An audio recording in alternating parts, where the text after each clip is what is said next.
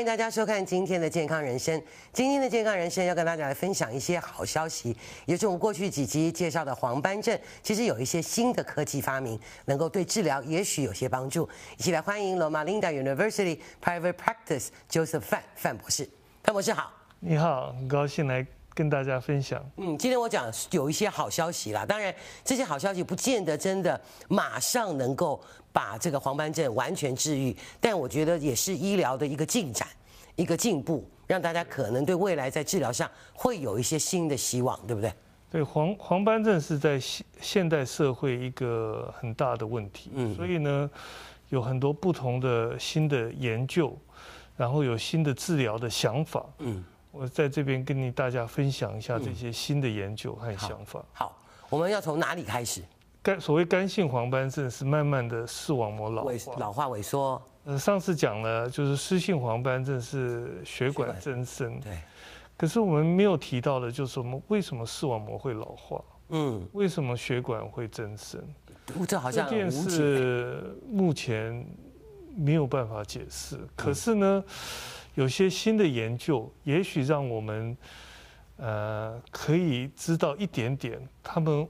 黄斑症的起始和原因，OK，就是大概在十年左前左右吧，有同时在《Natural Magazine》有两个同时发表的呃呃研究报告报告报告，让我们的稍微改变我们的想法。嗯，就是这两个研究报告报告呢，把黄斑症的基因跟 complement factor 就是身体一个防御系统的基因，OK，连在一起，就是免疫系统，对，免疫系统、防御系统，嗯，而不是重要的，不是因为免疫系统太弱，嗯，而是免疫系统在部分太强，OK，所以现在的想法，因为这两个报告呢，让我们想起黄斑症有可能。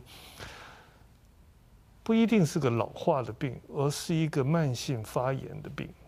也就是免疫系统强的人碰到他，等于说抵抗这个外面的时候就开始发炎，然后可能是因为这样子造成的。这是一个可能性。OK，那跟现在我们的想法，我们以前不认为黄斑症是一个免疫系统慢性发炎的病。OK，可是现在我们觉得有可能。那对，跟年龄，因为免疫系统好。慢性发炎，那跟年龄基本上就不见得是老化的一个现象了。对，这这也是一种新的想法，因为我们一直认为就是说，呃，年纪大，黄斑的人都是年纪大，是因为因为年纪大所产生的老化的现象。嗯。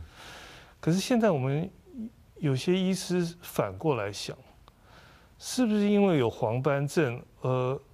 因为年证明他们的反应免疫系统比较强，对，所以他们寿命比较长，长寿些。对，嗯，所以最重要的就是这两个 paper 呢，跟身体的一不是每一个防御系统都有关，而是一个特别的防御系统，叫做英文叫做 complement factor system，连在一起。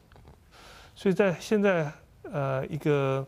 很多药厂呢，他们的研究发明就是怎么样来压抑这个 complement factor 的防御系统。OK，很多药厂开始发展就是抗体来压抑这个特定的防御系统，特别的防御系统。OK，用它来做黄斑症的治疗，所以它这个防御系统反应不要那么的敏感。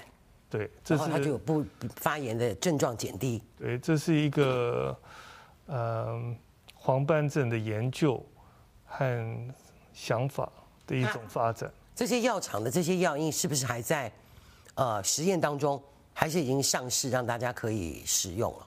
还没有上市，呃，还在研究 OK 之中。大概 Genentech 最近才做出一个哦 OK，可是他们的。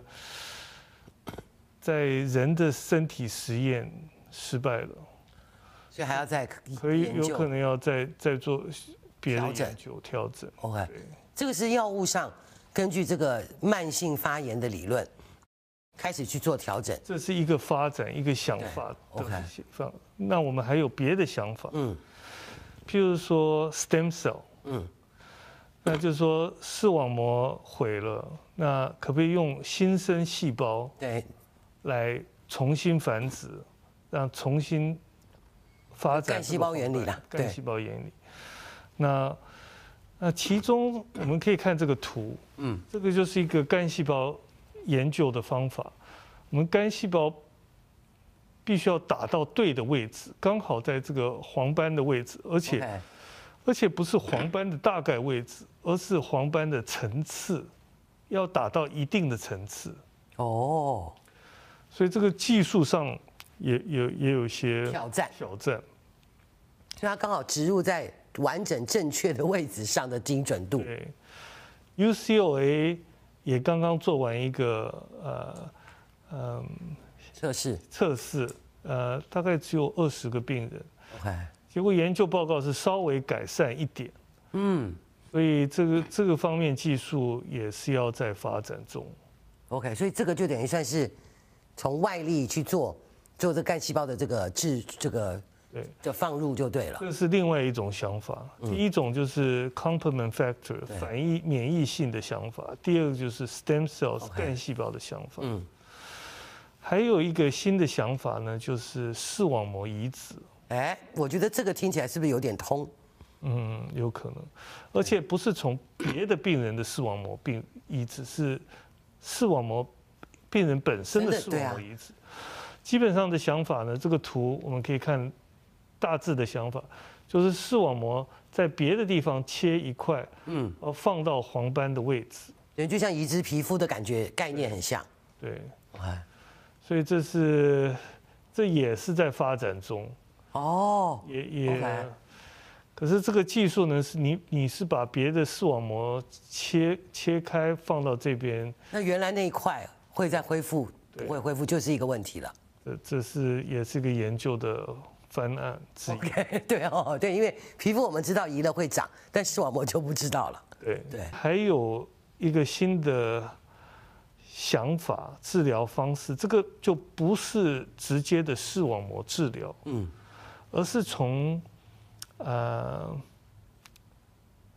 放大镜的想法，它应该就更高科技的，对不对？不同的想法，OK，就是假如视网膜黄斑影响视网膜中间的视力。那可不可以用放大镜的办法，把把看的东西放大，所以黄斑的影响占比就小了，占比就小了。嗯，那这个望远镜呢，很厚，啊，带着也不方便。OK，所以现在有些新的技术呢，就把这个望远镜做到非常非常小，小到能够放到眼睛里。OK，所以你们可以看一看这个图。这个就是视网膜一个放大镜做到可以放到眼睛里，所以我说它是很精密的高科技的。你看这个图，就稍微解释一下。哦，普通的人工水晶体可以聚点在黄斑，黄斑很小，所以当黄斑症有病的时候，这个这个黄斑的比例对视线的影响很大。那这个望远镜呢，它就把影像影像变成很大很大，那黄斑症相对的。比例的影响，遮盖的地方就变小，比较小。那这样我们等于说，透过放大镜看出去的东西，其实通通都变大了。对，可是我们只做一个眼睛，所以就一个平常的时候就用一个眼睛还可以正常观，另外一个眼睛需要的时候呢，可以用放大的技术。其实我觉得这些技术也都是了解到，其实黄斑症对人类的这个你老年了之后的视力跟生活的方便性带来很大的影响。所以希望找到一个更好的 solution，除了打针能够减缓它的这个这个发展之外，能够找到一个更好可能根本解决的办法。所以现在就是很多不同的想法。嗯，今天谢谢博士来到节目中分享一些，我觉得算是好消息，因为大家有很正式的去想要突破目前的一些治疗方案。对，谢谢。